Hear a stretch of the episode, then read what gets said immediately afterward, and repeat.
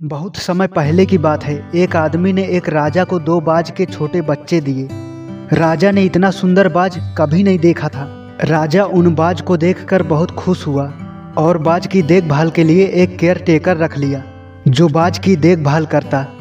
फिर एक महीने बाद राजा ने देखा कि दोनों बच्चे काफ़ी बड़े हो गए हैं। तभी राजा ने बाज की देखभाल कर रहे व्यक्ति से कहा, मैं इनकी उड़ान देखना चाहता हूँ। तुम इन्हें आसमान में उड़ने का संकेत दो।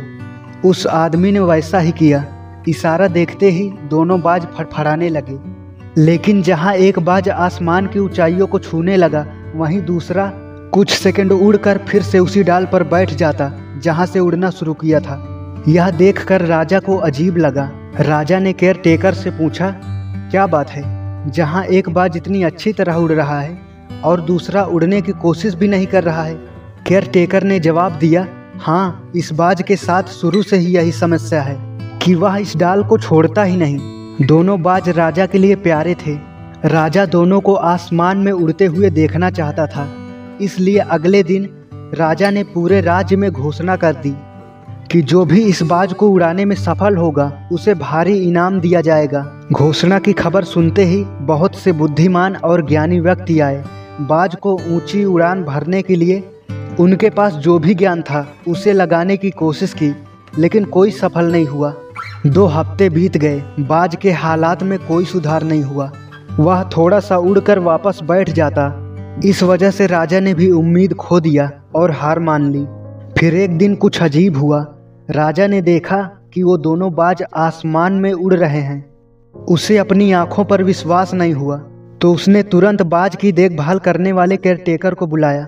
तब केयर टेकर ने राजा से बताया, एक आदमी दूसरे बाज को भी उड़ाने में सफल हो गया। तब राजा ने केयर टेकर से कहा, उस आदमी को लेके आओ, जिसने बाज को उड़ाया है। अगले दिन उसे राजा के सामने लाया गया, जहाँ राजा वादा किए गए इनाम के साथ उत्साहित होकर इंतज़ार कर रहा था। तब राजा को पता चला, वो आदमी एक किसान था। उस आदमी ने कहा, मैं एक किसान हूँ, मेरे पास विद्वानों जैसा कोई ज्ञान नहीं है। मैंने सिर्फ़ उस डाल को काटा है जिस डाली पर उसे बैठने की आदत थी। जब कोई डाली नहीं है, तब उसके पास उड़ने के अलावा कोई रास्ता नहीं था। दोस्तों, ये कहानी हमें सिखाती है, हम खुद को कम समझने की गलती करते हैं।